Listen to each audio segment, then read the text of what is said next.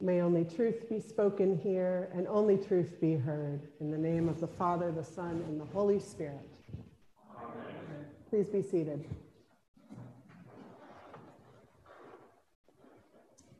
That reading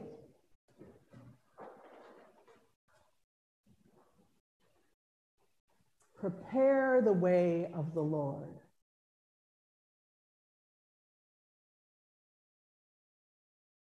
The kingdom of God is coming near to you.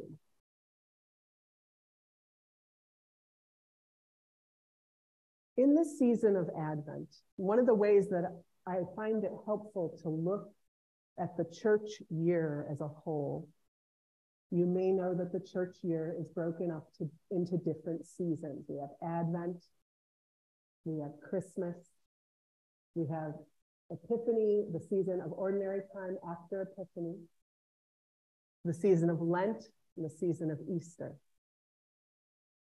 So the church year is broken up into these different seasons.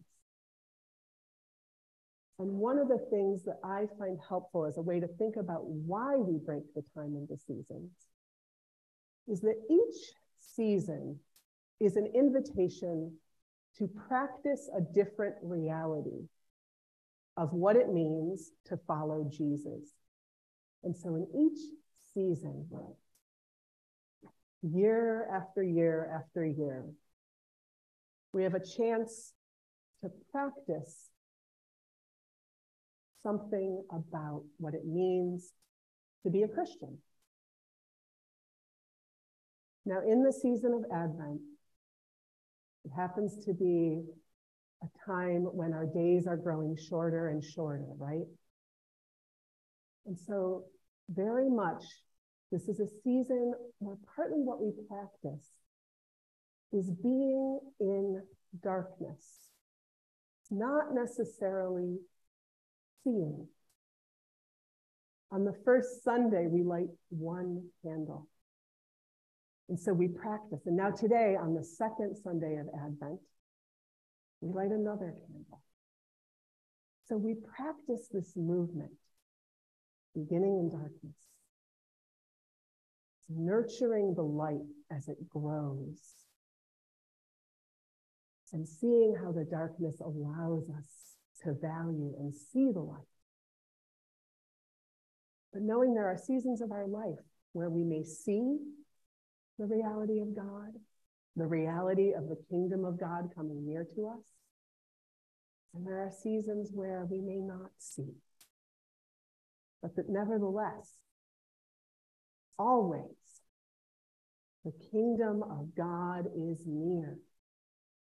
And always, we are to prepare for the way of the Lord. And that's another thing we do in Advent practices. In Advent, we think about what does it mean to prepare? And that's part of what John the Baptist is talking about. Now, John the Baptist is giving us the good news that the kingdom of Lord is coming near and that all of us are to be part of the preparation. Although, because of the way he does it, which is a little more like angry preacher on the street corner in New York, or if you've ever ridden the subway and one of those people gets on who tells you to repent. We don't necessarily receive John's good news as good news at first. And that's particularly true with the closing of this passage, where we have this imagery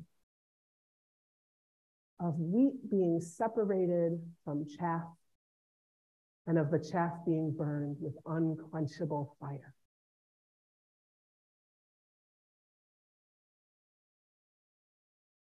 If you're like me, when you read in the Bible about fire and unquenchable fire and things being separated, you might have certain images come into your head. And you might think about punishment I want to offer you a what if, a curiosity. What if John, our prophet, who promises us that the kingdom of God is coming near. What if he is speaking in the season of Advent as we prepare to welcome God? What if he is speaking not about punishment, but about discernment? Discernment to know one thing from the other necessitates us to separate. We separate what is nourishing, what is necessary, which is the grain, from what is not necessary, from what is indigestible. So if you think about this image of the wheat being separated from the chaff, I wonder if what we're being invited to do in this season of watching for the kingdom and in this season of preparing our hearts, our lives, our communities for that kingdom to show up in our lives. What if we are invited to separate what is necessary and nourishing in our preparation from what is simply unnecessary? I don't know about you, but when I think about someone who I love coming to me, if, I've, if you've ever prepared your home to host a holiday party or to welcome someone who's going to stay with you for a little while, you know, you prepare the guest bedroom, you cook and you bake. You know, you may have your own practices for what you do to prepare. And you may have experienced, like I have, what it's like to be so busy in preparation and trying to do all the things that you think must be done in order to prepare for your loved one. That by the time your loved one arrives, you're totally exhausted. And you don't have any energy left to delight in their presence. What if what John the Baptist is saying is look at that list of things you think you need to do to prepare? Is it possible that some are weak, some are necessary, and some are nourishing?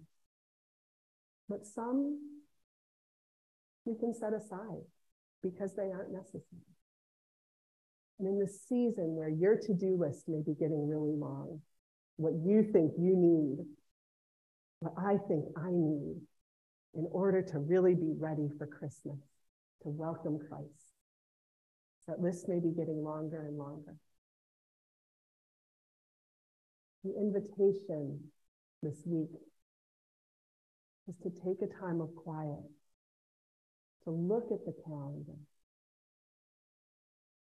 to look at the to do list, to look at the long list of what must be done to prepare.